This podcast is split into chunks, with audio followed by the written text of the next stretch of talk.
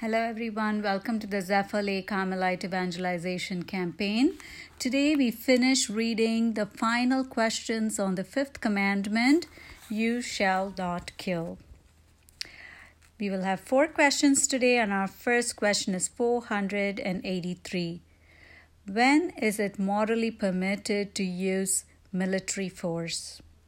The use of military force is morally justified when the following conditions are simultaneously present. The suffering inflicted by the aggressor must be lasting, grave, and certain. All other peaceful means must have been shown to be ineffective. There are well founded prospects of success. The use of arms, especially given the power of modern weapons of mass destruction, must not produce evils graver than the evil to be eliminated.